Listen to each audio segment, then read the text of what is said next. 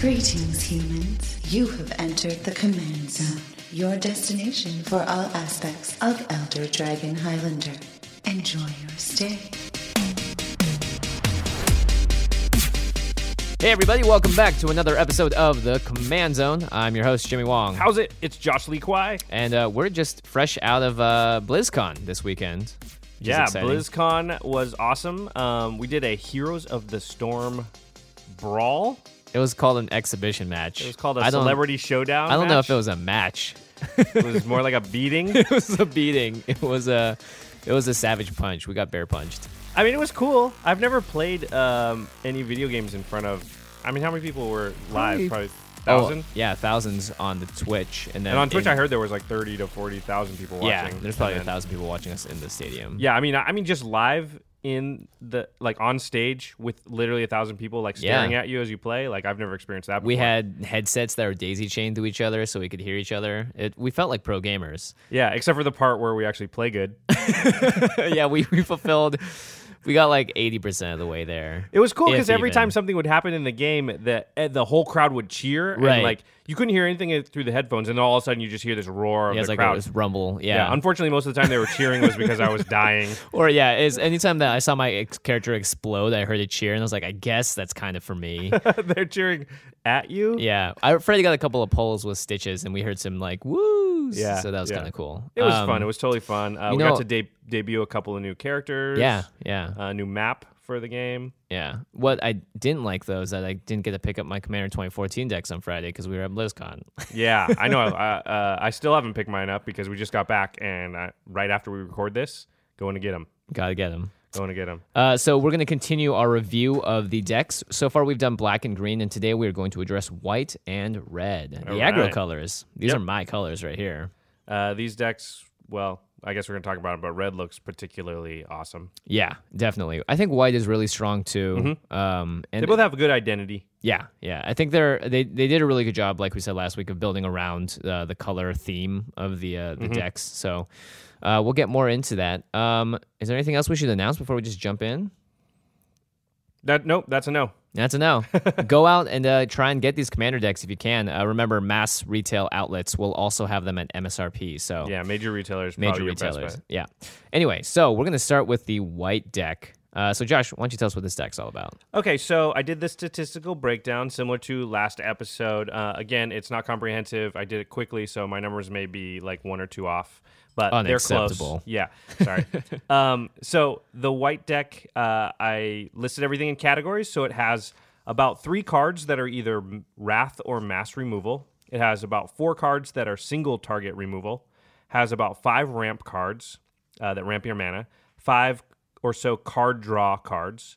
Um, then there are 16 cards that make tokens. Baboosh. Yeah. Wonder what that's this deck's a about. Big, yeah, that's that's a big um, alert of, that this deck is is trying to do something. Yeah. There's um, one card that has equipment matters. Actually, there's two cards that are equipment matters. Sorry. Mm-hmm. And then there's 11 equipment in the deck. So that's that's a lot. And then there are I wanted to list three creatures with double strike or that grant double strike because I think that also has to do with the equipment. Yeah. So there's really you can sort of think of it as there are five creatures or things that say oh equipment matters Right. to go along with that 11 uh, different equipment. So, I mean, the 16 token generating cards sort of really stand out Mm-hmm. as like, hey, this is going to be a deck that wants to make a lot of tokens. And usually, token decks are like going to make a ton of stuff and then attack you with a horde of little dudes, Yeah. and you can only block a few of them, and it's They not enough, overrun and they you. overrun you. Yeah, Yeah. And the Similar to the green deck in that matter. yeah, exactly. Um, this deck has less sort of mass, like pump all your guys stuff, and uh, green's obviously better at that than white is in general. But white still has a lot of stuff throughout the history of Magic to pump its whole team, and so it's Yeah. a little bit, it's a little bit weird. They don't have a lot of like, you know, A sanctified charge kind of thing. yeah. I mean, there's there's a couple, but there's not. Uh, as many as I would expect. Yeah. I think the equipment sort of standing in for some of that. I guess. Yeah, it it feels slightly split because equipment can of course only attach to one creature and you're trying Mm-hmm. to make a bunch of creatures with the deck. So I think it's partially because of the the commander options they have in the deck and also just because it it, it does kind of dilute the deck I think a little bit. Yeah, I But it think also that- gives it a second out. Cuz there are some big creatures that you can stack this onto and get in for some big damage too, you know. I, I, I like. Uh, I think you're exactly right when you say it dilutes it. So, so moving forward, yeah, that's something I would look at. I, I think that in order for the deck to be really good, you have to sort of make a choice, Yeah. and it feels like tokens. You're just closer to with you know right out of the box Yeah. this being a token deck than you are to this being an equipment deck. Yeah, and I think equipment is easier to swip around, swip around, swap around to another deck. You can so, swip it around too, swip it at people. Yeah, so if you buy another deck and you were like, "Well, I wish I had some sweet equipment in here," it's like, "Well, look at this white deck. It's got all these extra equipment that I can play because they're all artifacts." There you go. Yeah, there you go. Um, okay, so do we want to talk about the commanders that come? Yeah, with the let's deck? uh, let's start off in alphabetical order with Jazal Goldmane, uh, two and two white for four total of CMC, a legendary creature cat warrior. A lot of cats actually. I think white is a uh, definitely a cat cat tribal decks. Shout out are- to our friend Erica who loves cats. Meow. Uh, and it's a 4 4 with first strike, and it has 3 and 2 white and uh, activated ability. A Catin creatures you control get plus X plus X until end of turn, where X is the number of attacking creatures. A catting creatures. I like Catin that creatures, yeah. because they're cats. Get it? Kitties all over the place. That's Um, not bad. It's an it's an overrun on his actual character that costs one more than his casting cost. So you will definitely be able to do this to turn after you cast him, uh, if you are playing on you know on ramp, I guess. Yeah, you could even do it if you had a lot of mana the turn that you cast him because Yeah. he costs four, and then for another five, you can give all your stuff like pump it huge. Yeah. I think this is. We're going to talk about the rest. Um, well, let's let's read Nahiri next, actually, just because yeah, definitely. I think this is the choice between the two legendary creatures you want to go with uh, to helm the deck. Mm-hmm. So Nahiri, the Lithomancer, she's a planeswalker, um, three and two white for a three loyalty planeswalker. Um, she can be your commander. Her plus two is put a one one white soldier creature token onto the battlefield, and you may attach an equipment you control to it. Ooh. So this is similar. I mean, Nahiri looks exactly like the Stoneforge Mystic. I yeah, think I think they're in the same clan. Uh, or as maybe what she the- just is the same person. Either way, Yeah. it's similar, but you can't go. It's not as broken. You can't go search your deck for it. Yeah, So it's I mean, but this is still great because there is some equipment that costs six to equip or whatever. yeah, true. So Yeah, and you you can break it because as we know, cheating mana costs. Yeah, uh, always is a way to important. break magic, and so it has to be on the battlefield under your control. But then you equip for free. Uh, her minus two is you put an equipment card from your hand or your graveyard onto the Ooh, battlefield. That's solid. Yeah, that's pretty good. So now you can minus two her to put something expensive on, and then the next turn minus or Mm-hmm. Plus plus two two her to equip it. To equip it, yeah. Yeah. So that's cheating mana cost cost twice. Now you are equipping it onto a one-one white core soldier token. True, but, true. You know, if there's there's some equipment that doesn't matter who it's equipped to, it just needs to be able to swing and deal combat damage, like the sword series. You know. Yep, exactly. Um, and then her minus ten. So you've got a plus two her uh, a bunch of times. Uh, put a colorless equipment artifact token named Stoneforged Blade onto the battlefield. It has indestructible, and it says equipped creature gets plus five plus five and has double strike, and you can equip it for zero. So it keeps with the equip theme that It creates a super equipment. yeah super equipment. Like It's think of that was a card. indestructible. Indestructible. Oh no, no the uh, the ca- the equipment is indestructible. Yeah, but yeah. double strike plus five plus five is huge. And it equips for zero. Yeah.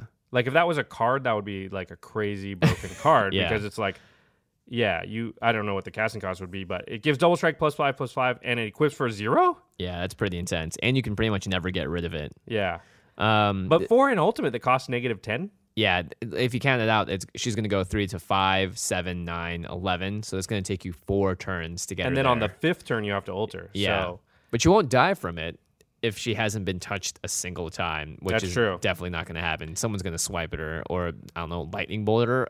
they could do any number of things to take that number down. I mean, we've Um, said this before. I don't think you can play these any of the planeswalkers. You can't play them because of their ultimate. Yeah, absolutely. you have to look at it like, well, if I get that ultimate, it'll be awesome, but I have to sort of assume I'm not going to, and Yeah. then say, well, is the card still good if I don't use the ultimate? Mm-hmm. And this card's still pretty good. yeah, I like it. Yeah. Uh, the last option for deck uh, for the commander is Kemba Ka Regent, who is one and two white, so for three total, it's a two four cat cleric. At the beginning of your upkeep, put a two two white cat creature token onto the battlefield for each equipment attached to Kemba Ka Regent. So this is, like we said, the deck is a little bit um, disjointed. There's two ways to go. There's tokens and there's equipment, and right now it's sort of split down the middle, maybe a little bit more, leaning more towards token. But if you decided to make the deck into an equipment deck, Kemba would be your best choice as Yeah. commander. Definitely. And Kimba does make tokens, so it's not completely outside. It's just she's definitely playable in the deck, Yeah. especially if you get her and Nahiri out, and then you can just start swinging some equipment onto her.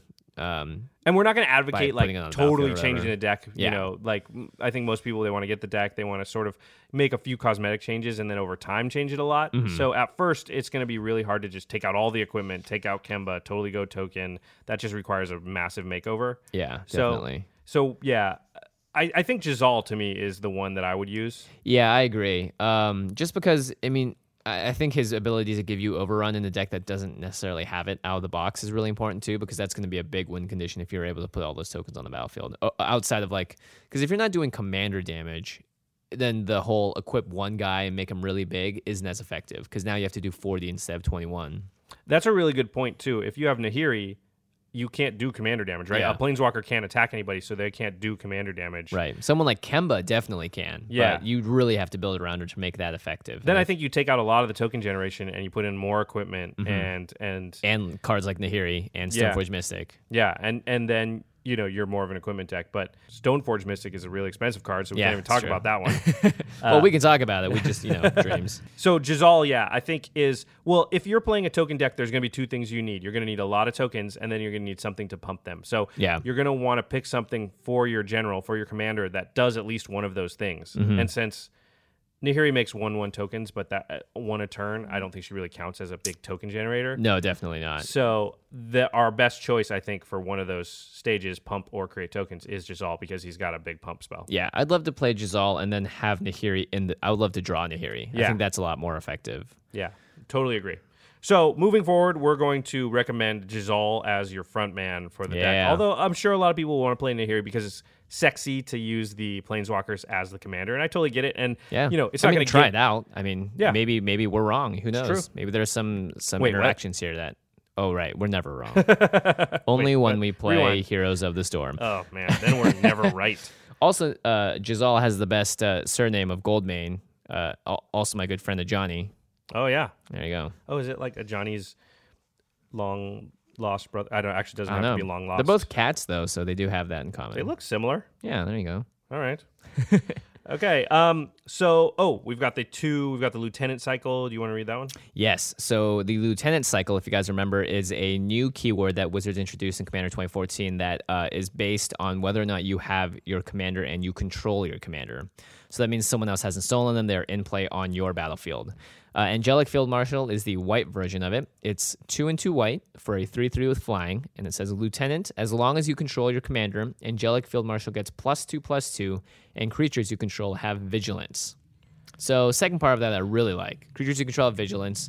Um, there are a lot of cards though that do that for like two white and do something else like and something else like Brave the Sands even from cons. yeah there's uh, intangible virtue that gives all your creatures plus one plus one plus one and vigilance all your tokens but yeah, you know you're and we're that's talking not mostly about tokens. contingent on something like having a commander out in play. when i first read this card i thought it gave plus two plus two and vigilance to all your creatures because the green one gives plus two plus two and trample to all your Yeah, creatures yeah. and when i reread it and noticed oh it it itself gets plus two plus two but it doesn't grant it to your team Yep. it only gives vigilance to your team. It's like, uh, I mean, you just usually don't care if all your tokens have vigilance or not. Yeah, I agree. So, I mean, because you've got a certain amount of tokens and everybody else has way less creatures. Yeah. And so, You don't need to swing. You know, if someone has five creatures and you have twenty tokens. You all swing with fifteen. yeah, exactly. So, you can usually, if you have to, hold a couple back if you really need to defend. And most of the Yeah. time, you don't care about that and you're just swinging with all of them. And it doesn't matter if they're tapped or not. So, yeah. this card's okay. I, there's other decks that can go in. You know that uh, Mm-hmm. Derivi deck I was talking about a couple episodes ago with Stasis and stuff. This this card's amazing Yeah. Yeah. because Definitely. you just uh, don't want your guys to tap because it's hard to untap them. yeah. So It's it's an okay. I, I don't think it's the best one by far. Uh, I still like the green one a lot. yeah, so I think- far of the ones we've talked about, I, I think green's the best one. Yeah. Uh, okay, and then we have the offering cycle or the group hug cycle, and these are the ca- these are the cards that um, you can give yourself a benefit and one or two opponents benefit. Correct. This one's called Benevolent Offering. It's three and a white for an instant. I think the other two we talked about were sorcerers. Sorcerer speed. Yeah. Yeah, and this says choose an opponent. You and that player each put three one-one white spirit creature tokens with flying onto the battlefield. So you and opponent pretty each get a good. triplicate spirits, Yeah. basically. And then choose an opponent. You gain two life for each creature you control, and that player gains two life for each creature he controls. Well, we don't really love life gain spells in general. Right. It's tacked onto another effect that's okay. Uh, Thinking about if you cast this on an empty board and you had to choose the same person, you would both gain uh, six life Mhm, and both get three And they'd spirits. get three spirits. Yeah, so that's but actu- better thing to do on an empty board is give somebody three spirits and then choose another person who That gain has life, so zero, they gain yeah. zero and you gain six. Yeah, exactly. It's still like it's okay. I mean, there's a token deck, so the way you want to play it is you do it and it gives you you know, thirty life or whatever, 40, 50. Yeah, exactly. You've 100. already got 20 dudes out, Yeah. and so you gain 100 life. We've talked about this in the very first episode. Life gain in Commander is way less powerful because of Commander damage. Yeah. So you can be at a thousand life. You can be at an arbitrary amount of life. Yeah. You know, 17 billion life, and they still hit you for 21 Commander damage, and you're dead. So yeah. yeah, Or they just go infinite. Yeah, in or they some go way. You know, infinite. there's so many different win conditions. so life gain, the life gain part really, I, I think it's like almost worthless. Yeah, I like this as a weird battle trick.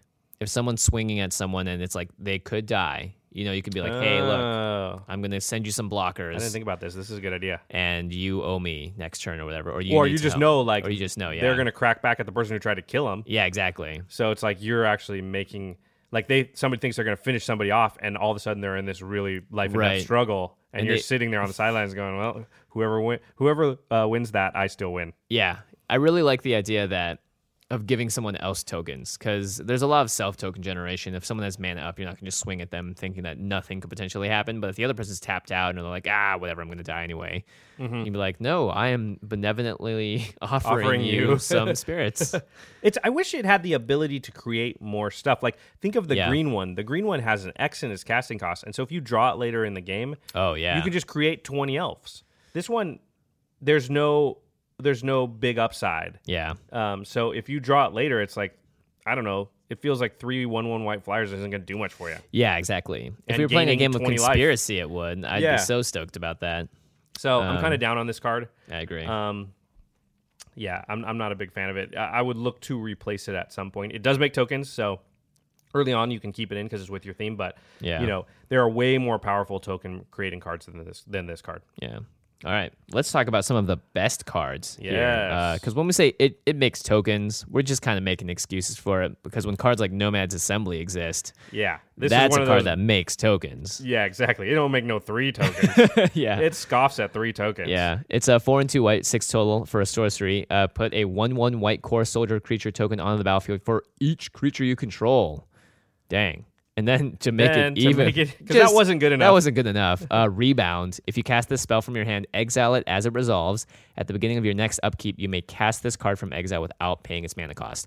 Whoa! it doubles you twice. it doubles you twice. Yeah. So if you have, let's just say it's modest, you have six tokens out. Right. It makes six. And then during your next upkeep, you now have 12. It makes 12. So you went from six to 24 Yeah. over two turns. And that's a modest amount for this deck. Yeah, that's insane. I Yeah. think. Um, I really like this. Uh, I think rebound is so awesome in this case. Um, it's asking to be countered, of course, because it's six mana, but and it's and you sorcery can get a speed. little bit like you do it, and then uh, somebody wraths, and then your upkeep comes, and you can cast it for free, but you have zero creatures, so it's going to Right, make zero. right. So it, you can be gotten. You just have to pick your spot with it, but the effect can be literally game winning. Yeah, it's that's so huge. And then if you have Nazal out or Jazal, and the- you have Yeah. 24 people that can now swing for whatever. It's like, oh gosh. you just win at that point. Yeah, like this is exactly. one of those cards you play it and then you're like, okay, if nobody has an answer, I'm gonna win. yeah. So- hope, hope you have an answer. Yeah. is what it is. Um, the next one, feel like we've been talking about a lot, is Skull Clamp. Uh, it just goes so well in a token deck because Yeah. it's just it, it reads one mana, draw two cards, Yep. and uh, you don't care about losing a token or two. The only thing you have to be careful of is giving your tokens anthem effects and making them without uh, outside of the anthem, uh, outside of the skull clamp reach. Yeah, and we've talked about that also, which is like in general in token decks, you don't want to pump everything until you're going to win. Yeah. So usually you're like concentrating early game on just getting a lot of tokens, but Mm-hmm. not pumping them. And then when you're about to swing for the win, that's when you pump them. So Yeah. the skull clamp's actually helping you in that area where you're trying to get the cards you need. Skull Clamp is still amazing though, because let's say you do draw it late game, um, and your board's been wiped. It's great. You get a restart. You don't need to worry about cards like Celestial Crusader or whatever that gives your creatures plus one plus one. Mm-hmm, you can get get it, get the engine going again, and then draw into your wins. You know. It's true. Think of it with Nahiri. Oh You yeah. plus two her, and you can equip it for free. So it's not you don't even have to pay the one to draw the two cards. Oh, wow, yeah. She just reads plus That's a two, really good- draw two cards, which is um, pretty good if skull clamps out. yeah, pretty good. Um, You want to talk about the next one though, because Skull Clamp is old old news. we've at talked this about it a point. lot. Yeah. Uh, okay, I'm gonna. T- uh, oh, comeuppance. Yeah, this this is card a is- cool one. I, at first, this this is not generally the type of effect that I like. Really? For once, it's one time. I Right. mean, for one, it's one time only. It it almost reads like a fog effect, but the more I thought about it, the more I was like, wait, this can really be a one sided board wipe. Yeah, it's an ulti battle trick. Yeah, it's a three and a white for an instant. I'm going to paraphrase, but it says prevent all damage that would be dealt to you and planeswalkers you control. And then instead, each creature that would deal damage to you deals d- that much damage to itself, or any spells that would deal damage to you deal that much damage to their controller. Well, it's if damage from yeah, non if it's prevented. It is prevented because Uh, yeah. come up and's prevented. Yeah, so exactly. It basically, for one turn, makes you invincible Mm-hmm. from damage. Um, and you get your comeuppance. and all of that stuff rebounds onto the stuff that's hitting you. So Yeah. it's like it's like if you got attacked with like four four four creatures, you play comeuppance, all four of those four four creatures are gonna die. Yep. The and only you won't case- take any damage. The only case where they don't die is if they're like four fives, because they Yes. just do four of themselves. yeah, Um, which is rare, but it, it, it might come it up. happens. But I feel like if so, it seems like it's just a great defense against the meta of the other decks, specifically the green one, Mm-hmm. or any or any just kind of token generation decks, or even the, itself. You know that make things with like coat of arms or whatever like because 15 15 15 swing at you is not that scary when you have comeuppance in your hand Or like Kiki Jiki going infinite, Splinter Twin going infinite. Right. A lot of that are, are predicated on attacking you with an arbitrary amount of some things Mm-hmm. or one thing that's arbitrarily large. yeah So it's sort of like deflecting palm that way, but it works. Deflecting palm only works if one big thing's hitting you. yeah But this works with any number of things hitting you, yeah including spells. Yeah. So if someone likes like I, uh, I don't know, fireball you for forty. That happens. You make infinite mana, fireball everybody for 100, you know, or fire, fireball everybody for 1,000. You can be Yeah. like, okay, but I live and you die.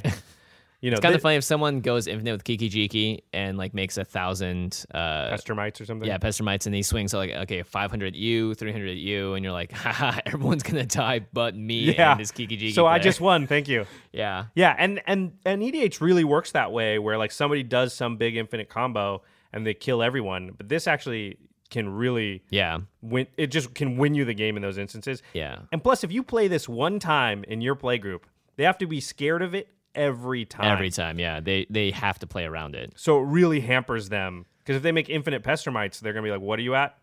So they have to swing at you with enough that would kill you, Kill but you. won't kill them. And sometimes it's like, that, it well, can yeah, really would screw kill 'em you, up. but leave their board big enough that you couldn't swing back and kill them or whatever. right, Unless so- they're casting a spell, in that case, they have to be really careful because otherwise they're just losing their creatures. Right, right. Yeah.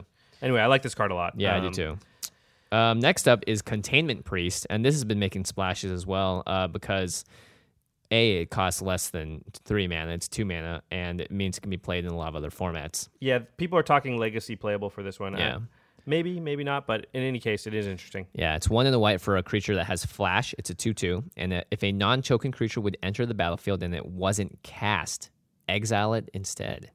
It's pretty crazy. Yeah. Um, So the reason it says non-token creatures is because you can play like uh, triplicate spirits, and a token enters the battlefield, but you can you're still technically casting something to make Right. it happen. It also doesn't stop Kiki Jiki and Right. Splinter Twin and things like that. So it's a little downside, but it does stop like flicker effects. Mm-hmm.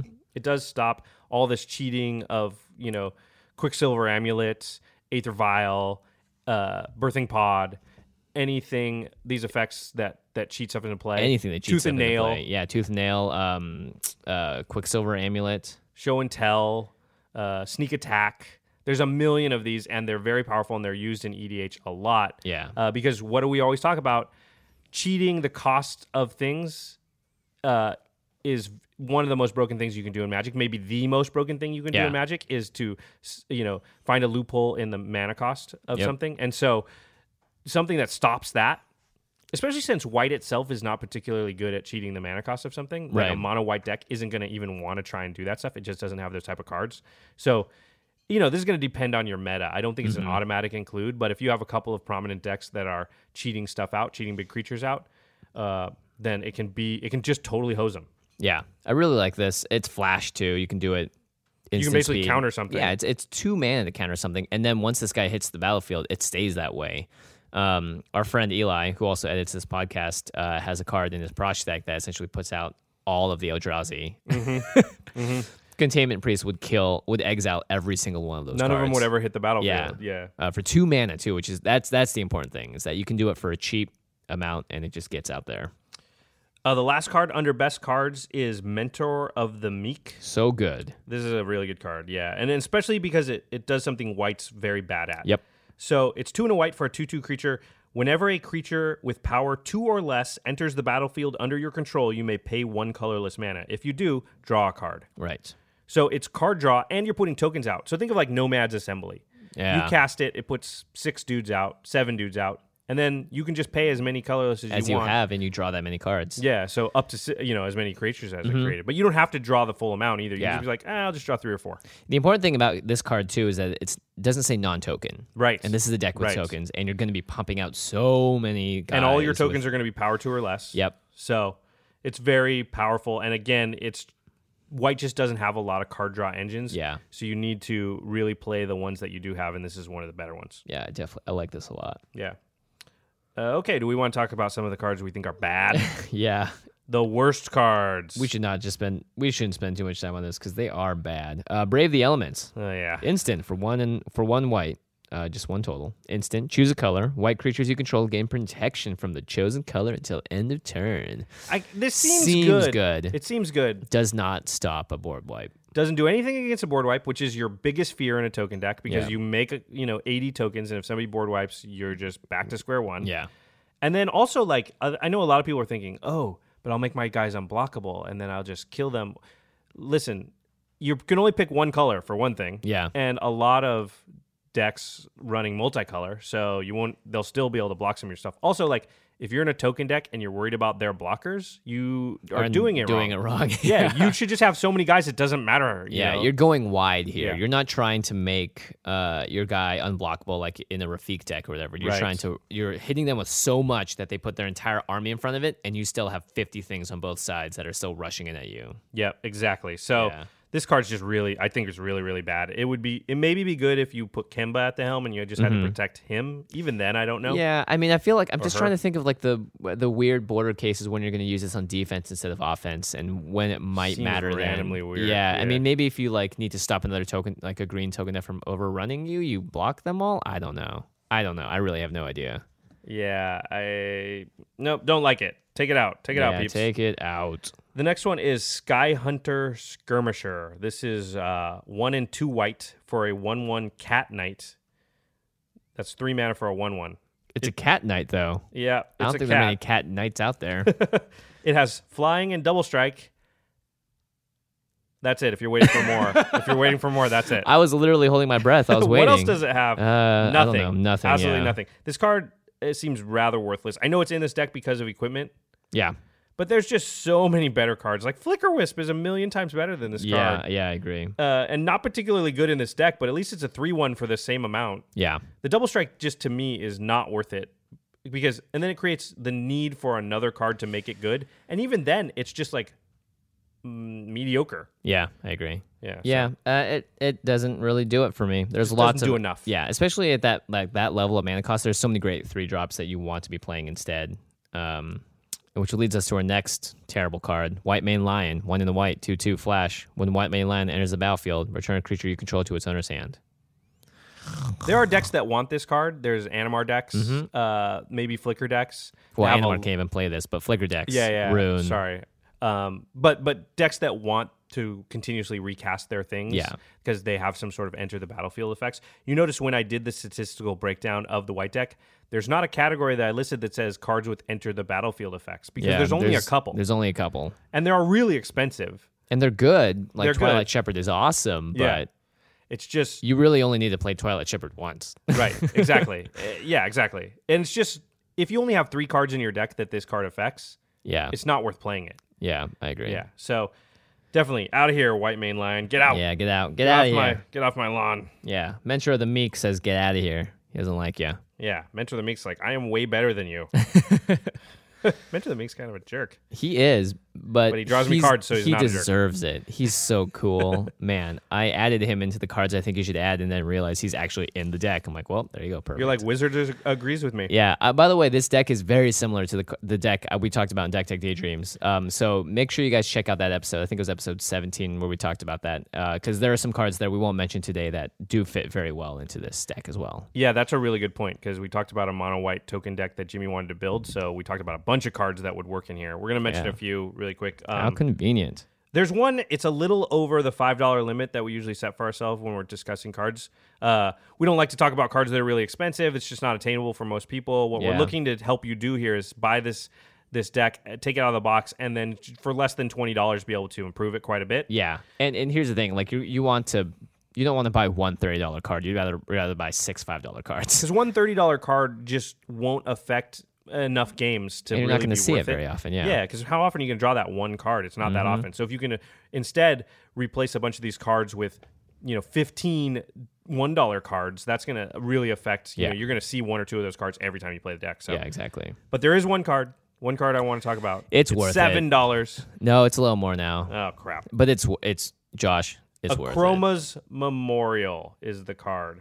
Um, do you want to read it? Yeah, it's a seven drop artifact. May seem like a lot, but creatures you control have count them: flying, first strike, vigilance, trample, haste, and protection from black and red. That's seven effects for seven mana. It's crazy. And, And oh my gosh, the one we really care about is Haste. haste. Because token decks want to do this thing where they suddenly dump out like a hundred tokens literally onto the board. Yeah. And then swing with them in that same turn because they don't want to give a rotation of the table, uh, give everybody a chance to to board wipe. Yep. So And very rarely do you see haste effects in white. yeah, it's really hard for white to get haste effects. exactly. You know that red's the king of that. Green has a little. White has basically none, and you have to go to artifacts. And there's not a lot of artifacts that give your whole team haste. Mm-hmm. So this thing is, I think it's if in order for the deck to be really good, you really need this card in it. Yeah. Now that doesn't mean you have to do it right away, but at some point, if you want to keep working on this deck, I feel like a Chroma's Memorial has to be a piece. Yeah, and the protection too was amazing. Yeah. Um, eh, the fact is also your tokens need to not only be able to swing for the win, but they need to get through. so flying, flying, and yeah. vigilance and trample are very important as well. So Akroma's Memorial just overall baller card. Yeah.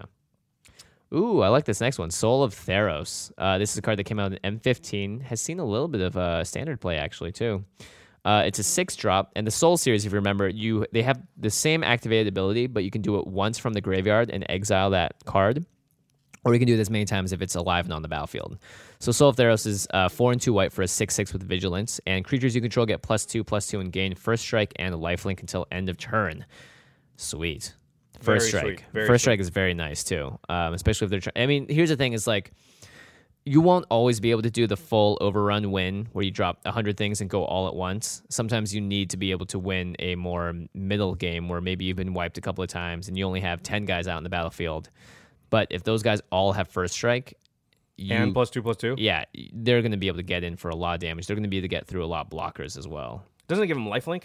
Yes. So and like we don't like life gain, but we don't mind incidental life gain. Mm-hmm. See that it can matter. It's not that life gain can't ever matter. It's just that it doesn't matter enough to Right. only do that. But if something has some, it does all these two things, and it gives you some life. That life is worth something. So I think the life link is, you know, it, it's reasonable to sort of affect the game. Yeah. Yeah, I agree. So um, yeah, I think that card's great because again, and he's a dude. Like and you, yeah, and you can do it every turn if you have them up. Yep. That's the nice thing. Yep. It's not a single one-time effect. Um, the next card, Mind's Eye. We've talked about this one before. It's a five costed artifact, so five colorless. Whenever an opponent draws a card, you may pay one. If you do, draw a card. So it's like Mind's Eye, but for other people drawing cards. Yeah. Or sorry, it's like a Mentor of the Meek, Mm-hmm. but instead of when a creature enters, it's when everybody else draws a card. Um, White just doesn't have much card draw. Yeah. And this is one of the better ones that you can get from artifacts, and you just need more card draw spells. This is not the only one. This is just one of the better ones. So uh, I would go and probably try and add two, three, maybe four cards that draw you more cards Yeah. uh, in this deck. Next up is Micaeus the Lunark. Uh, oh, and- Macias. Yeah, this card is. I can't believe it's not an expensive card because it's so sweet. Uh, it's X and a white for a zero zero, and as you might expect, he enters the battlefield with X plus one plus one counters on it. You can tap him to put a plus one plus one counter on himself, or more importantly, you can tap him, remove a plus one plus one counter from Mikaeus, play a plus one plus one counter on each other creature you control. Ah, That's uh, it can get out of hand so yeah, fast. it can get out of hand. Yeah. go two turns in the chaos, and you've got a permanent plus two plus two on everyone. It's pretty intense. Yeah, and you notice like in the green deck, we were uh, advocating taking out some of the pump spells and putting in more creature creating spells. Mm-hmm. This one has a lot of token creating spells, and so we're, but very few pump spells. So we're advocating taking out some of the equipment and putting in more pump spells, a few more pump spells because. Yeah.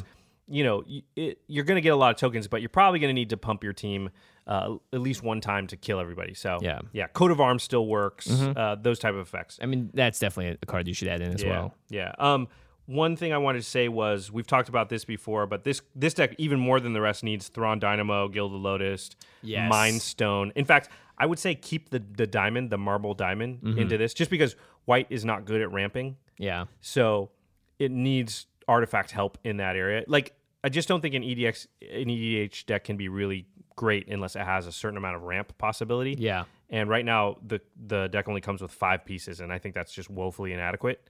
So I would add five, six, maybe seven more. Yeah, things, do whatever you can. Yeah, that that add ramp. So even bad ones would be worth something in this deck, you know. So, Yep, agreed.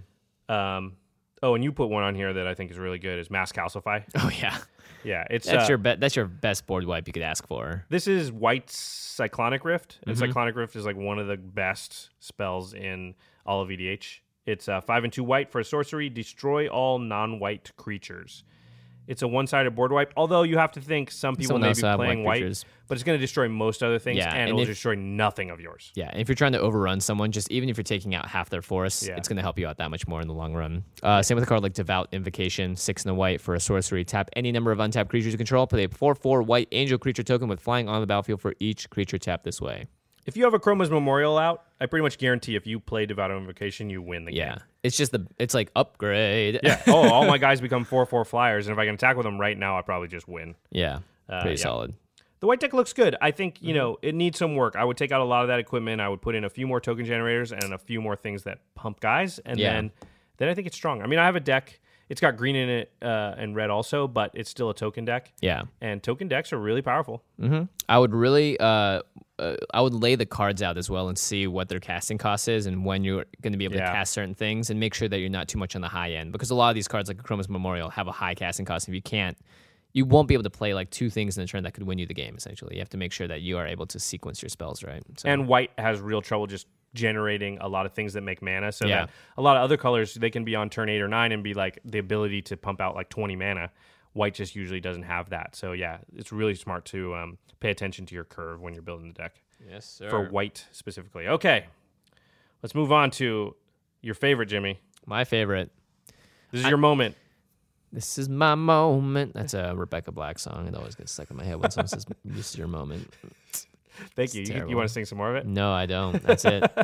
I've embarrassed myself enough for this weekend at BlizzCon. So if you can't tell, we got destroyed. Uh, yeah, we got in our destroyed. match, We, we in can't. front of like fifty thousand we people. literally counting the can't online mention it stream. enough Yeah. how yeah. badly we got wrecked. I was looking at a replay. I think the level was like 19 to 15. They were like four levels up on us at one point. I think we only got one kill to 23 kills for them in the last Yeah. game. So we Yep. did reach level six before they reached level five. oh, Everyone listening is like, what the hell are you guys talking about? Hey, just go look up the replays of Heroes of the. St- Wait, don't Don't do Why? that. Yeah, don't do it. Don't do Just that. take it from take it for what we've given it to you. go watch as. somebody else play Heroes of the Storm. That was a cool Yeah, game. it's a cool game. There Yeah, you go. don't watch Yeah. us play. That's Don't all. watch us play. Yeah. Uh, yeah, All right, the mono red red. deck. This is my deck. I may I may convert my Norn the deck, Norn the Wary deck one more time. Wow. From Kiki Jiki to Norn the Wary to Doretti. Wow. You were you're you're feeling more of the Felden, but let's talk about the red deck. Yeah. Let's get some uh, Let's let's, talk get about some notes. Okay, so I did the statistical breakdown. Here we go. Wrath and Mass Removal, there are four cards. Single target removal, there's really only one, which is interesting. Yeah. Uh, there are about six ramp cards, only four card draw cards, which that's a worry. Uh, there are 37 artifacts. Boosh.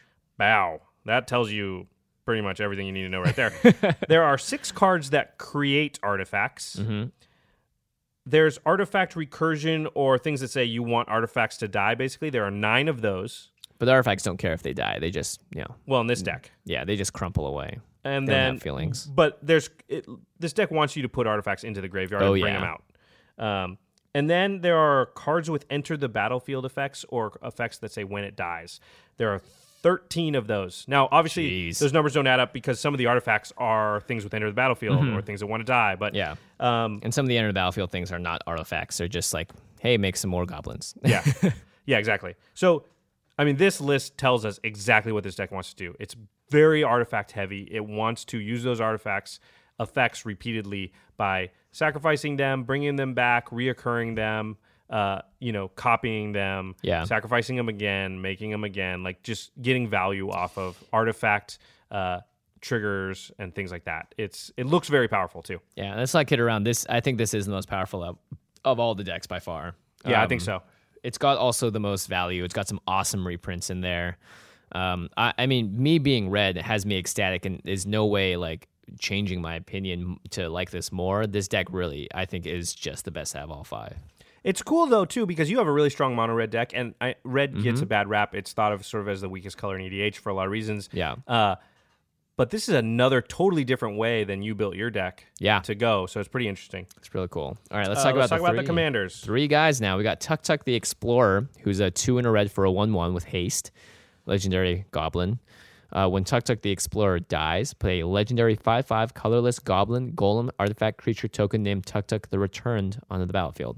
So he dies, he creates a five five artifact. Uh, Yeah. This is just not powerful enough for EDH. Yeah, it's not even good enough for anything. He's fine in the deck actually because he makes an yeah, artifact. he makes an artifact. He's the only thing is that he costs three, and I, I, I just don't know. I don't know if I'm. He's good with something like Kiki Jiki. Uh, we're gonna talk about Kiki. He's expensive. Mm-hmm. Well, actually, he's not because well, when actually, he dies, so at the end Right. of the You, turn, c- well, here's the thing: he's a legendary creature, so as soon as you make a copy of him with Kiki, that Oh, you can you're right. choose the copy to die. So you No, could. you choose the original die, makes a five five, then you've got a tuk tuk, and then he dies at the end of the turn because he's uh, Kiki tokens die at the end of the turn. right. Then you make another five five. I was just thinking you just keep making the uh, the copy die, so you could always keep making more. Tuk Oh, that's true. Actually, then you always have tuk tuk Yeah. out. But Yeah. if you know that someone's going to get rid of Kiki or something, you can get two five five colorless goblins. you're right though, it's better to just sacrifice the token and Yeah. then do it again next turn. It it's even making one five five per turn is just in EDH that's fine. It's just Yeah. not game breaking. Yeah, it's not game breaking. Um, yeah, he's okay. I wouldn't. Let's just dismiss him. uh, okay, so I'll read Felden. Uh, Felden of the Third Path. This guy's great. He's one and two red for a legendary creature, human artificer. He's a two three. He says, pay two and a red and tap him. Put a token onto the battlefield that's a copy of target creature card in your graveyard, except it's an artifact in addition to its other types. It gains haste. Sacrifice it at the beginning of the next end step. So he's Nice. he's like Kiki Jiki, but only for creatures in the graveyard. Yep. Yeah. Yep. And he costs three to do it. Yeah, and he costs three to do it. Listen, this is totally powerful because Kiki Jiki is one of the most powerful cards ever created. Yep. And he's doing a similar effect. and you he wants to abuse enter the battlefield effects. Yes. It also a lot of cards that do this kind of thing exile the card that it's copying or whatever. Yes. Felden doesn't. He keeps it in there. Felden, th- you can copy the same thing the next turn and the next turn Mm-hmm. and the next turn and the next turn. Also, it's making an artifact. There's a lot of cards in the deck that say when an artifact you control goes to the graveyard, Yeah. or when an artifact you control enters the battlefield, or when an artifact you control, or you can sacrifice artifacts you control Yeah. for some effect. Well, he So- also has amazing synergy with Goblin Welder. Yes. because he can just switch out the token and replace it with any other With the artifact. real thing. Yeah, with the real thing or Yeah. or, or anything else really. Yeah, this is we're gonna debate it, I think, but this is my pick for who I would have front man of the deck because the recursion ability is so strong and Yeah. the synergy is is so strong. Uh, but I can't fault anyone for going with the next guy, so let's read him. Yeah, Doretti Scrap Savant, uh, Planeswalker Doretti. He's three in a red. He's the he's the big one. He's the one that comes on the box. You get the big version of him. He comes in with three loyalty points. His plus two, discard up to two cards, then draw that many cards. Not bad. It's a pretty typical red effect. Uh, you don't get to draw anything for free. You always have to discard some stuff. But as you can see, minus two, sacrifice an artifact. If you do, return target artifact card from your graveyard to the battlefield. Mm-hmm. So those abilities, like uh, Nahiri's, work very well in conjunction with, each- with each Because other. you where want can- stuff in your graveyard. Yep. Yep. Um, same with Felden, of course. Uh, and his minus 10 is that you get an emblem with whenever an artifact is put into your graveyard from the battlefield, return that card to the battlefield at the beginning of the next end step.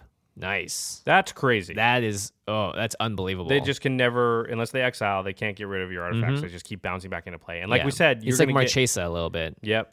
Yeah, exactly. It is very a Marchesa ability, except you don't even have to go the extra mile of getting A counter counters on it. him. Yeah, it bounces. just comes back. It is a negative 10, and he starts at three, though. So it's the same thing as Nahiri, where it's going to take you five turns. Mm-hmm. Can't And rely he on can't it. be touched. Yeah. Yeah. It's a good ability. You just can't pick him because of that. So you have to look Yeah. at the other two abilities, and I think they're strong. Uh, you think Duretti should be the f- should be the general? Looking at Felden and Duretti now, I think Felden should be the general because he comes in with three. You get to do his most important thing, which is sacrifice an artifact and return a, an artifact from your graveyard to the battlefield. Felden gets to do that every turn. Now, sure, you lose the artifact and it gets sacrificed, but you don't need it to stay there necessarily. You're I mean, getting the effect You're off of getting it. the effect, and Yeah. you still and you get to choose something every turn. Uh, Duretti gets to do this once before he will not be able to because he'll be at one loyalty. That was the thing that swung it for me. If it was a plus one for him to bounce it back, or Yeah. or a zero even, then and he could do it every turn, I would have picked him because the upside would be well. And sometimes I get to rummage, Mm-hmm. and rummage is when you discard and then draw. yeah. Loot is when you draw and then discard. Yep. Um, and rummaging twice is very powerful, and you're right. We want things in the graveyard, so it's a powerful effect. This is a tough one. I think is really close. Yeah. Um, I like Felden though. Yeah. Both also because he costs one less to cast. Yes. Um, and there's ways to give him haste so that you could do. You're it in on- red. You're in Haste is red. gonna be easy. Yeah. Um, yeah. I, I I like Felden a little bit more here. Um, I think I think Duretti's could be really good in uh, more constructive formats because you're only going to be able to use them once or twice Anyway, regardless. anyway. Yeah. exactly. Um, Yeah. Okay, so moving forward, we recommend Felden, but man, if you go through Eddie, I can't. I can't think you're. yeah, I crazy. can't fault you either. Yeah, it's, that may he's be- also sweet, man. yeah. What a great, great commander. And then we've got the lieutenant cycle. It's uh Uh-huh. it's Tyrant's Familiar. This is an expensive one. It's five and two red, so seven total for a dragon five five flyer with haste. So that's good. It says lieutenant. As long as you control your commander, Tyrant's Familiar gets plus two plus two and has whenever Tyrant's Familiar attacks, it deals seven damage to target creature defending player controls Eh. this is type of effect is really strong in a regular constructive format and Yeah. in EDH it's like it's okay. what are you getting rid of that isn't going to piss the person off? You're not. You, you don't have the I choice. mean you're to, attacking them so maybe you don't care if you piss them off but Yeah. it's just like eh, you, You don't kill- have the choice to do it to their face either. You that know would be way better. Yeah, uh, a- and 'Cause then honestly, you're just hitting them for 12. yeah. And what's this deck trying to do? Is it trying to swing at people and kill them in the air? No, Not really. yeah. Yeah, it's a good point. And he costs 7. yeah, 7's just it's just a lot for one thing. Mm-hmm. There are like what do we read Nomad's Assembly? That can possibly create 80 tokens over two turns. yeah, exactly. That's how powerful. That costs 6. yeah, This guy costs seven, and it's like, well, he might hit you for five and kill one of your creatures. he's a dragon. Yeah, it's I, Um, yeah, I don't know. I don't want to be familiar with this card in my deck. That's for sure. Badoop, psh. Ba-dum, psh. The next is Volcanic Offering, and I don't know what's in the art, but it looks like it's the Hooded Hydra. It looks like a Hydra getting burned. Yeah. So it's four in a row. having some Hydra instant. kebabs. Yeah. one, co- you get eight kebabs, one for each head. Uh, Well, then when you burn them, don't they? Don't the head split again? So you get sixteen. Oh my kebabs. gosh, value. Uh, Next time you guys are barbecuing, just make sure you pick up some Hydra from your local Ralph's. Seriously, it doubles your money. Organic offering is four in a red for an instant. Destroy target non basic land you don't control and target non basic land of an opponent's cr- choice you don't control. So your la- your own lands will never die. And then volcanic offering deals seven damage to target creature you don't control and seven damage to a target creature of an opponent's choice you don't control. weird, Weird, a little yeah. bit weird. So it's destroy two lands that aren't yours and deal kill seven two creatures that seven aren't damage. yours. Yeah, yeah. I Um, mean, it's like Tyrant's Familiar's text on Volcanic Offering, essentially. well, the seven damage. the is, seven damage bit, yeah. Uh, Uh, it just doesn't jive with anything this deck wants to do. yeah, and it make it creates hate. It's true because both people that got their land destroyed, they're not going to be like, "Oh, you destroyed my land," and the other guy's going to be like, "But that other player destroyed." No, you played the Yeah. card. Like you Yeah, just chose my exactly. land, but like, yeah, I, I don't know. This card, like, unless you're playing some sort of dedicated land destruction strategy, which this only destroys two lands, is still probably not all that worth it. But Yeah. I don't know. This card, um, maybe there's a place for it in some deck, but it's not this one right now. yeah, I think if you're going for a really aggro red deck, I think this could be really good. Uh, we're trying to maybe clear off the board, or I don't know, wipe the board. I, I don't know. I, I just can't see this doing too well, especially when you're you're you're in a deck that has artifacts and not as many creatures. You're not gonna be able to defend yourself against someone that swings against you for you know making them pissed off or whatever. It just doesn't do that much. Yeah. I mean, like the green one has the chance to create a 2020 creature and 21 1 elves. For Yeah. You. This one destroys two lands and maybe kills two creatures. yeah. I think in terms of maybe And you don't even get to pick all of those. maybe maybe this is good because you pissed people off the least. I guess. No, you're guess. destroying a land. No one's gonna yeah. like you for that. Land destruction draws more hate. But the interesting thing here is though that your your opponent gets to choose whose other land gets wrecked. Right. So they could bring on themselves a lot of hate. I guess, but you still played the card, so you'll still get a little of it. Yeah. I just think, like, let's say the card said was the same exact ca- costing, casting cost. So it's four and a red for Mm-hmm. an instant, and it said destroy two non basic lands and deal seven damage to two different creatures. Oh, that'd be amazing. It'd be good, but it wouldn't be it wouldn't be ridiculous. yeah. it'd be but fine. the fact that you get to do two and you get to do seven damage to two things by yourself is That's great. what it does, but you just only get to pick half of the targets. I just think even if you got to pick all the targets, it's still like only okay. It's it's not like crazy. Yeah. It's it's it's fine. I don't know. Yeah. I I would look to be taking both the familiar and the offering out of this deck. They just don't go with the theme. Yeah, I agree. Uh, let's talk about the best cards. Okay. This one's Oh, my favorite. those I play cards. him in every. uh, so good. Yeah, e- every time I change my red deck around a little bit, this guy, I look at him like, you will never leave this deck. Goblin Welder, one red for a 1 1 Goblin Artificer. Similar to Felden, he's an Artificer as well. Uh, tap him, choose target artifact a player controls, and target artifact card in that player's graveyard. If both targets are still legal as this ability resolves, that player simultaneously sacrifices the artifact and returns the artifact card to the graveyard. So they add a little bit of text here saying if Yeah. both targets are le- still legal as this ability resolves. So someone could, you know, use a scavenging ooze and get rid of a card in, in their You life. could always do that before, Yeah, but it's just exactly. clarifying. Basically, you take one an artifact in play and an artifact in the graveyard, and you swap them. Yeah. And you either choose yourself to do that or another player to do. Yeah. it. And, you it's- Mm-hmm. choose all the targets, even if it's another player. So you can somebody's got a really powerful artifact uh, in play and a weak one in the graveyard. You just go boom. You can also do it at instant speed, so Yeah. you can sort of like hose them. Like they make a bunch of tokens, drop a coat of arms.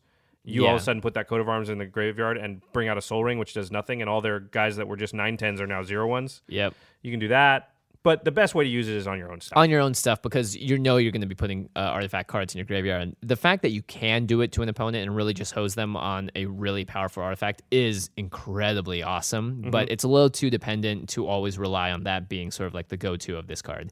It's just a really nice option. Um, otherwise, Goblin Welder does uh, what Doretti kind of does, where you get to sacrifice an artifact and replace it with another one. It's broken because It's it's, broken. Mm-hmm. another cheat the mana cost thing. So you can be I played an artifact that costs one and I'm gonna swap it with something that costs seven. Yep. You know, that's just cheating mana cost. Most broken thing you can do. Yeah. Um And like we said with Felden, uh, he makes an artifact card. I- He could be bringing a creature that's an artifact, and it's going to die anyway. With the Goblin Lord, you can just swap it out with another artifact. a real artifact or the artifact Yeah. you copied originally. Also, Yeah. if you have two artifacts and both have enter the battlefield effects, you can just swap them for each other every turn and just Mm-hmm. like get Solemn Simulacrum. Yeah, get Solemn Yeah. Simulacrum and anything else with a enter the battlefield effect. Well, Solemn Simulacrum has a leave the battlefield, Leave the battlefield effect too, yeah. And so every turn you're just like, I swap the Solemn for this other thing, and then I swap the thing for the Solemn, and then I swap the Solemn for this Mm-hmm. thing, and you can just rotate your enter the battlefield and leave the battlefield effects. And Felden's making a copy of it too, just for Yep. giggles. And it's just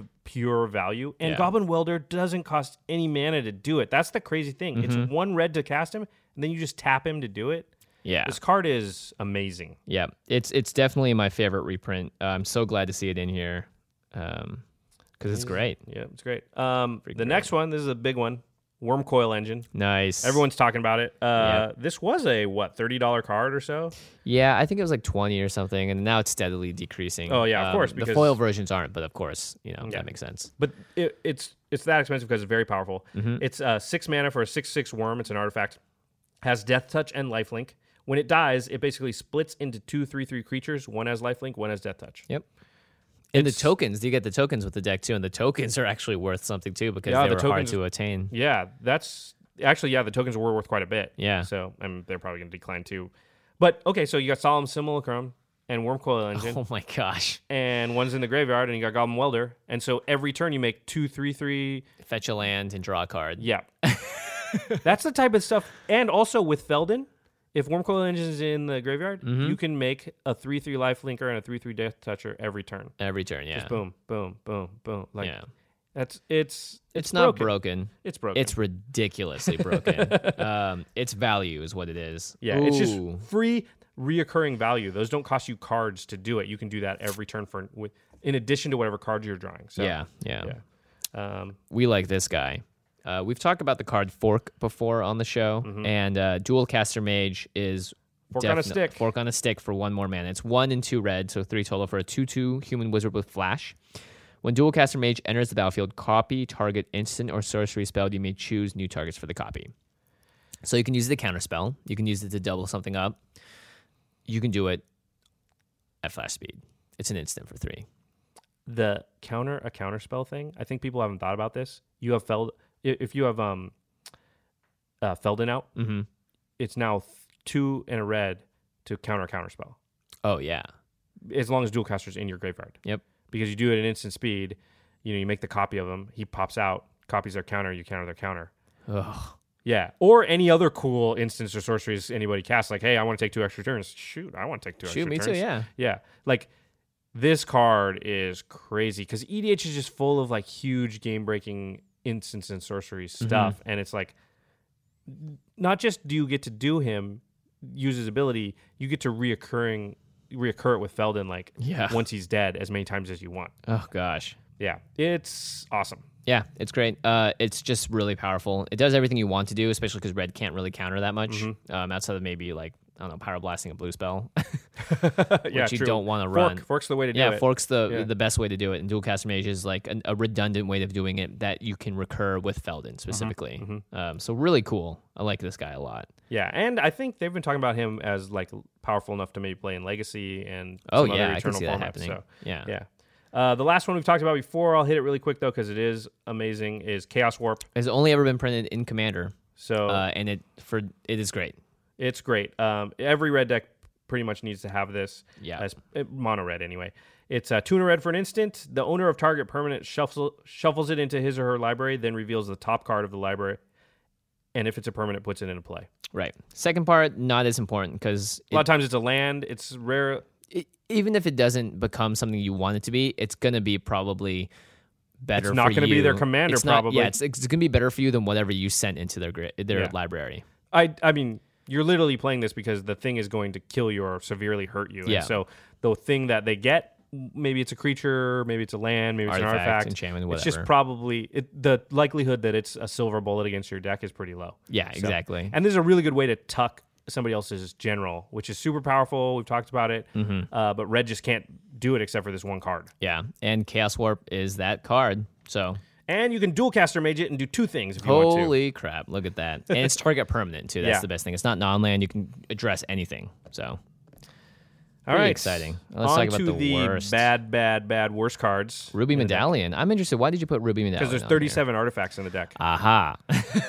so these there's the medallion cycle, Uh, and they're good in all the decks because the medallion cycle basically says it, it it's there's one for each color, and it says spells of that color cost one uh, colorless less to cast, and they're really good. They're they're great in all the monocolored decks. Um, this deck is actually like more artifacts than it is red spells. yeah. So you're playing a spell that reduces the casting cost by one of something like thirty-five percent of your spells. It's just not worth it to me. Yeah. I, would agree. rather have a mana rock, a Thrawn Dynamo. We talk about that card all the time. It should be on all these. Um, but I'd rather have a lot of things than something that conditionally ramps me. You know, it's just not going to touch more than half of my spells. Yeah. So uh, yeah, I don't I don't like it in this deck. Only in this deck. Exactly, and I'd rather replace it with a card like Cage Sun or something that Oh, yeah. or that makes Makes you- more your- mana. more mana or your makes yeah your, yeah Cage So, Sun effectively reduces the casting cost of your artifacts also. Because Yes. yeah, Yeah. this just if you cast an artifact spell, this does nothing for does nothing yeah you. Yeah, Uh, Word of Seizing. Uh, I, I I looked at this card when I was trying to make um Marchesa, my right? Marchesa deck. Yeah, it's a it's a good card. It just doesn't fit in this deck. Doesn't fit in the deck. It's three and two red for a threat and effect, um, it's- which means you get to steal someone's creature. It's an instant with split second, so it's on the stack. You can't people can't counter it essentially. Uh, The fact that it's instant makes it slightly unique. It makes it uh, a ray of command rather than a Mm-hmm. yeah, threaten. which because is- threatens usually costs like three mana for they're a sorcery sorceries. speed. Yeah, Yeah. so So you- five mana, split second, instant. The good thing is like somebody can attack you with two creatures. You can steal one, untap it, block Block it, yeah. block their own thing with their own thing, and kill both sometimes. That's great and constructed in our format. One for oneing is not, or even two for oneing is just Yeah. not that great. if you're playing tokens, like, oh, I steal a token. Yeah, it doesn't do anything against like cr- decks going wide. It doesn't Yeah. really do anything against Voltron decks because you know they are usually not concerned. You can't block that thing. Yeah, or they have hexproof. So Yeah, exactly. So you can't steal the thing attacking you, and usually you can't steal another creature to block it. Yeah.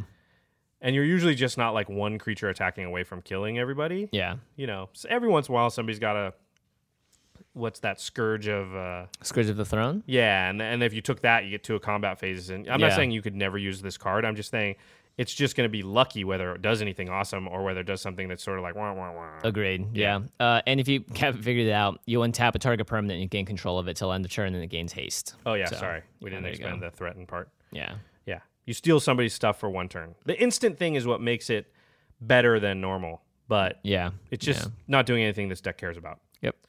Uh, the next card I'm not really in love with, or we're not really in love with, is Bitter Feud. Yeah. It's four and a red for an enchantment. Th- It seems interesting. This might go in my chaos deck. As Bitter Feud enters the battlefield, choose two players. If a source controlled by one of those players would deal damage to the other, or a permanent either player controls, that source deals damage double that damage instead. So it basically doubles any damage anything they're doing does Yeah. to the other guy's stuff. It's like Gisela a little bit. it's an interesting card because what it's trying to do is is create enemies out of two players. Yeah. you know, it's creating a bitter feud. Yeah. As the card would tell you. Yeah, it's cr- it's it's like okay, I'm gonna incite these two to attack each other because they basically get double the effect anytime they do anything to each other. Mm-hmm. What this is really gonna do is be is make people because it's not subtle. Yeah. It's So not they're gonna be subtle at like, "Hey, all. jerk! I know what you're trying to do. Let's both kill that guy." And yeah, they'll- exactly. They'll be like, you're creating unlikely allies out Yeah. of these two people instead. "Yeah." I mean, I think that's just gonna happen a lot of the time. I just think it's too Yeah. obvious. It's too like it's just not a Yeah, subtle it's too card. on the nose, huh? it just isn't likely to work all that often. Uh, and again, it's not doing anything that the deck really cares about. It's I- Yeah. basically if it doesn't have to do with artifacts in some way or enter the battlefield effects, I just would take it out of this deck. Like this deck Yeah. is very streamlined as to what it wants to do, and you know, trimming fat like this is you know one of the ways to make it just even better. Definitely. Incite Rebellion, 4 and 2 red for a sorcery. For each player, Incite Rebellion deals damage to that player and each creature that player controls equal to the number of creatures he or she controls. It's good against token decks. Sort of. It's Sort of. sorcery. If Yeah. it was instant. Now Rakdos Charm is good against token Yep. decks, I 'cause was it's just going to instant. say Rakdos Charm. it's instant in it. So they go, I play 100 tokens, and usually they have something, so they have haste. Mm-hmm. So you can go in response, kill them right then. This Oh, card kill a lot, you right then. yeah, kill kill the player. I mean, Yeah. right then, yeah. This card a lot of times they're gonna, you're gonna be waiting for it. You're gonna be like, I have this card, and as Oh, I soon can't as wait to drop this bomb yeah, and, they're gonna go infinite with Kiki Jiki, and I'm gonna wait. Nope, sorcery doesn't help me. Yeah, or like, oh, someone board wiped. I guess this card is dead in my hand. Yeah. Because, I mean, like, here's the thing. It'll do one damage to everybody and one damage to all the Yeah. creatures. Like, who and cares? not to mention, it'll also do it to yourself. So it, it, it is even more conditional because of that. yeah, yeah. Uh, don't like it. Don't like it. Don't like it. And it's expensive. I'd rather be casting something totally sweet at that point. You know what I mean? totally. All right, let's Okay. talk about some cards you might add. My favorite part, uh, because I just I, I can't wait. Also, we did can't of wait to course build this deck. Yeah, we did a key, uh, we did a Kiki Jiki deck breakdown, so you can go ahead and check out that podcast. Let's talk about that really quick. They're, they they're outside of our five dollar rule, so you know it's it's not for everybody. But Kiki Mm-hmm. Oh, yeah, Jiki Kiki and himself. Splinter Twin both, Yeah. uh, really good in this deck because you're going to be stacking a lot of enter the battlefield and leave the battlefield effects, Mm-hmm. and those both take advantage of both of those things. Yep, So just copying Solemn Simulacrum is like pretty great. pretty great. So and Worm Coil Engine, pretty great. Like those cards just fit right in with what the deck wants to do. Now they're expensive, you know, they're twenty dollars plus or whatever. So you don't have to have those cards to make this deck quite a bit better. I'm just saying if you do or you want to go get them, they're really good choices. Yeah, Okay. and Kiki can be your commander as well. Right. Although I think shoot, Kiki's always good as your commander. I was gonna It's- say I it's think hard to Felden's beat better Kiki. in this deck, but I don't know if he is. Felon's better in this deck, I think, because you're it's specifically about binning artifacts. Kiki doesn't care about what's in your graveyard. Kiki there doesn't are want. some in some ways it is more powerful to be able to copy something in your graveyard Mm-hmm. um, just because that's where an opponent tries to send something to, to sort of yeah, like, and in oh. general, it's a lot less touchable than something on your battlefield. yeah i mean not feels. that people don't run graveyard hate it's but they run a lot more battlefield hate than yeah. they do graveyard hate Yeah, so. exactly.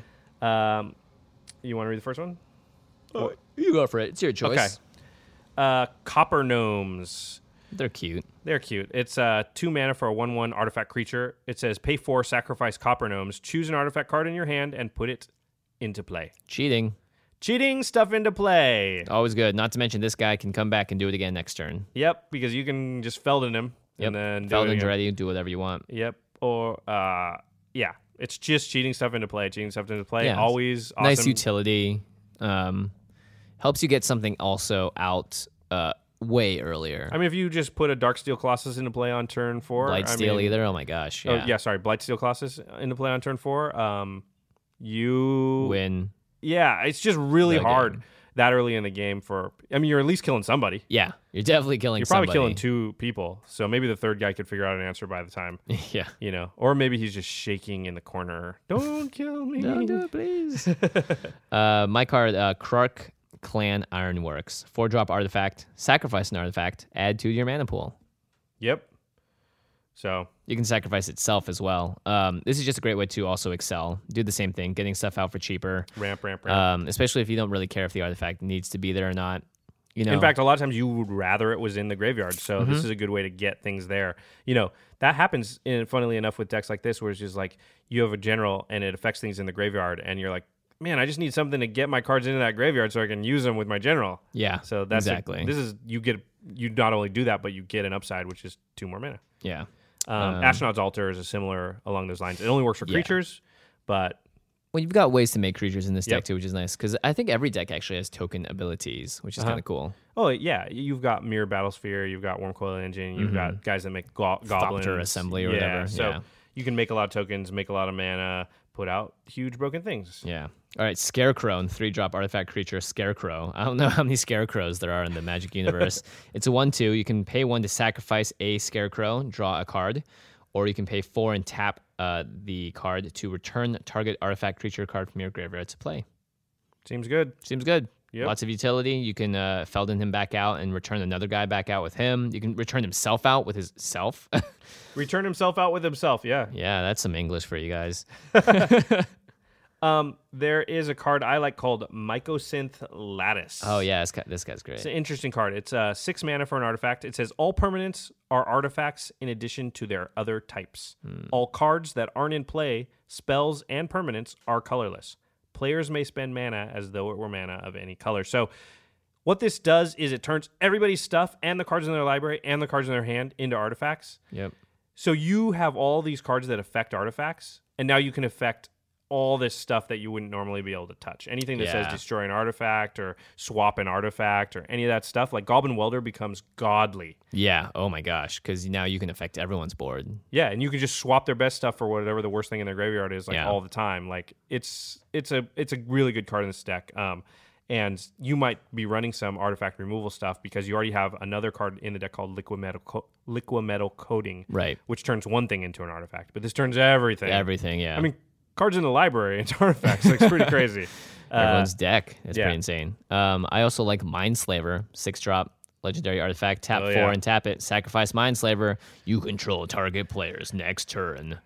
And the fact that you can recur it with Felden is I just keep broken. doing it, yeah. I'll take your next turn. Oh, I'll take your, Your next, next turn. turn, Oh, yeah. I guess I'll take your next. I think turn. Mindslaver is best in EDH when you're able to bring it back, and this deck gives you so it's many best options. in modern when you're allo- when you're able to bring it yeah, back. too, yeah, exactly. Yeah. So It's just using it once can sometimes win the game, but using it three or four times almost always wins the game. yeah, exactly. You can just create so much havoc as well across the table. You can just attack stupidly, block stupidly, you know, Yeah. do all kinds of stuff. Yeah, it's it's great.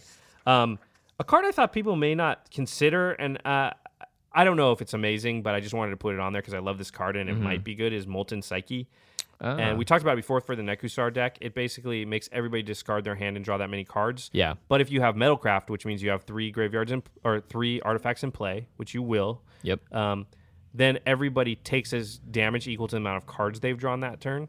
Right. So you can just pump it up and have them take a lot. And you have dual caster mage Mm-hmm. already in the deck, and you're probably going to want to put fork and some things like that in there. You can really make people take, you know, all of a sudden take 22 damage from this one card. Right. So it's um, And then be forced to discard all those cards. and it's a card draw card for you. Yeah. And you know this this red is just that's one of their biggest weaknesses is card draw and red and white, definitely. Red's version of card draw is usually Wheel of Time or um, Wheel of Fortune type Mm-hmm. stuff. So, and Molten Psyche is a Wheel of Fortune type effect. So, It, it covers you in a few areas. I would look at that card. I'm not guaranteeing it's awesome in the deck, but think about it. But that's why I like Memory Jar for Oh, that yeah. same very reason. Sic- uh, five drop artifact, sac- tap it to sacrifice it. Each player sets aside his or her hand face down and draws seven cards. At end of the turn, each player discards his or her hand and returns to his or her hand each card he or she set aside this way. It's doing a lot of things the deck wants. It's Doing a an lot of artifact. things. It's going to the graveyard. It's also making you draw cards and then discard them and Yeah. putting more cards in the graveyard that you can use with Felden. And the best thing is, is you do this on your turn. Yep. And everyone pretty much they draw seven fresh cards that they can't really do anything with. They can Hopefully- only play their instance, and they really can only play their instance that they have mana for right now. yeah. Hopefully they bin like crappy artifacts so you can goblin wall. and Yeah, affect why them not? Too, you know. Yeah, that's true. Yeah, and the fact that you can recur it. Uh, red just needs card draw. This is a way to get a bunch of cards into your hand and then just dish them out again. Another card I like, Dark Steel Forge. Ah, yes. It makes all of your artifacts indestructible. Very important. Super important because then you can do crazy stuff like Navinural's Disc every turn. Oh, yeah. Holy crap. That's insane. Yeah, or Jockle Hops, Don't say that word to me. Yockle Hops.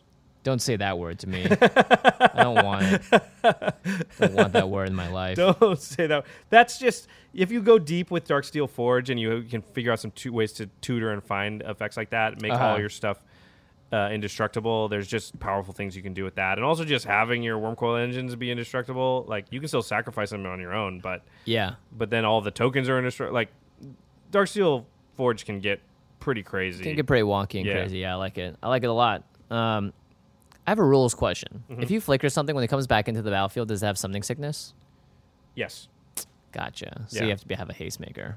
Because I was But thinking you're if in red. there's- Yeah, if there's some get way anger. to, to yeah to flicker uh, Felden a bunch, that way you could just keep popping new Mm-hmm. Untap. stuff out and Well, there's a lot of artifacts that untap creatures, Mm-hmm. uh, or untap creatures with a tap ability, Right. which he has with an activated ability. So look those up. I think that's totally they are artifacts also. Oh, so they're great. great in your deck, and being able to use Felden twice in a turn is Pretty crazy. powerful, yeah. I think dual caster mage with Felden being used twice in a turn can be game winning because yeah. you can just if one of your how often is one other player casting a spell that's going to win them the game but you go well instead of that i'm going to cast that spell three times Yeah. and now i you know now you not only do you not win you just made me win yeah i think dual caster mage is super powerful and Wait, can you does Felden grab spells though? no felden grabs dual caster mage Oh right, that's right. from your graveyard then you Yeah, untap yeah, yeah, him yeah, use him gotcha. again in the same turn cast another dual caster mage untap him use him again cast another, dual, caster, mage, yeah. copy something two three times Jeez. Somebody goes, "Oh, I'm going to take two extra turns. I'll take six. like that. That's the kind of thing. Pretty sure you win. yeah, I think having a, a way to untap um, Felden a couple of times is is really strong in this Yeah, deck. I And, like that. Yeah, so um, yeah, that's a good that's a good start. Yeah, Uh, get the mana rocks in there. Get your guild lotuses and throw get down some the card most. draw, mind's eye, stuff like that. Because uh, also like Winds of Change, um, Right. uh, Wheel of Fortune type of effects for card draw are good too. Yeah. And uh, this deck looks amazing. Yeah. I think this deck has the it starts off with some of the strongest cards and also has the ability to become the strongest. Yeah. Through some It's definitely the tweaks. highest value too, as far as what Yeah. the, what the cards are themselves are worth. So Yeah. Mm-hmm. you know, if that matters to you, that's a good reason to go after it too. Yeah, I have a Steel feeling we're going to Hellkite. see in this red deck a lot. I want more steel hellkites. Steel Hellkite. We didn't talk about it. That's another just crazy card. Look it up. It's it's great. Yeah. You can I mean, have you ever had an opponent that has like four enchantments that are all just busted? they all and they all cost three. Yeah. They always all cost three. Yeah, no, or yeah, some you have had that artifacts. opponent. It was me. yeah. Sometimes you play Steel Hellkite and you can literally just shut somebody out. You just uh, destroy your stuff and then Mm-hmm. Or turn just to like the next what's guy. the one thing I want to kill the most? Okay, those. I'm gonna pay that much mana. Yep. And Sorry. a lot of times it's only three mana and then just boom. Yep. You got no board state. Hey, at least Felden can bring it back too if it dies. That's true. yeah, get some haste enablers in there too, hammer perforos and those kind of things. Yeah. Oh, Felden gives haste to the thing he makes though. True. So True, true. just like Kiki. But yeah, I think haste is important for a lot of reasons. Uh, Anger. yeah, you want to be able to cast Felden later and use him right away too. So yeah, definitely. anger is a gimme. Yeah, I'd say. Yeah. Um, okay, that's it. Those are the next two. We're gonna go over mono blue, which is the last one on uh, the next episode. And then we're going to play all these decks as well next Tuesday and see how they do out of the box. Oh yeah, with that'll be each other. fun. We're, we're Mm-hmm. not gonna change them like we've been talking about. We're actually just gonna take them out of the box, get five people, and just play one game Hopefully, we can have some new perspectives on some cards that we either th- work the way that we thought they did or didn't, um, and we'll see. And we'll try and bring in Craig as well because he is our mono blue expert. He has two mono blue EDH decks. Uh, let's not talk about those. two either. among his like 40 EDH decks. Yeah, Uh, I call red. fine. no, it's okay. I was just kidding, dude. You can have it. I thought you, should- would want blue of all the You- colors. you I was should've just seen like the look death on his glare. I was face. like, how dare you? You know, the thing is, I play red so much, I really wouldn't care if I played something else. But I call red. Sorry, I had to do it. I had to do it. Your face was like, wait, what? You caught me out. You caught me out. I had no idea that was coming. Uh, Good check play, out the Josh. MM Cast, Masters of Modern, our That's right. sister podcast. Uh, talked about a lot. Glenn's not on there anymore, but um, Alex has found a new co-host in Yep. Benjamin Bateman, who's also on Top Decking, and uh, he's been around for a long time. He's played a lot of Magic. He knows what's up as well. yeah, so check that out. Yeah. And uh, we will see you guys next time. Take care. Peace.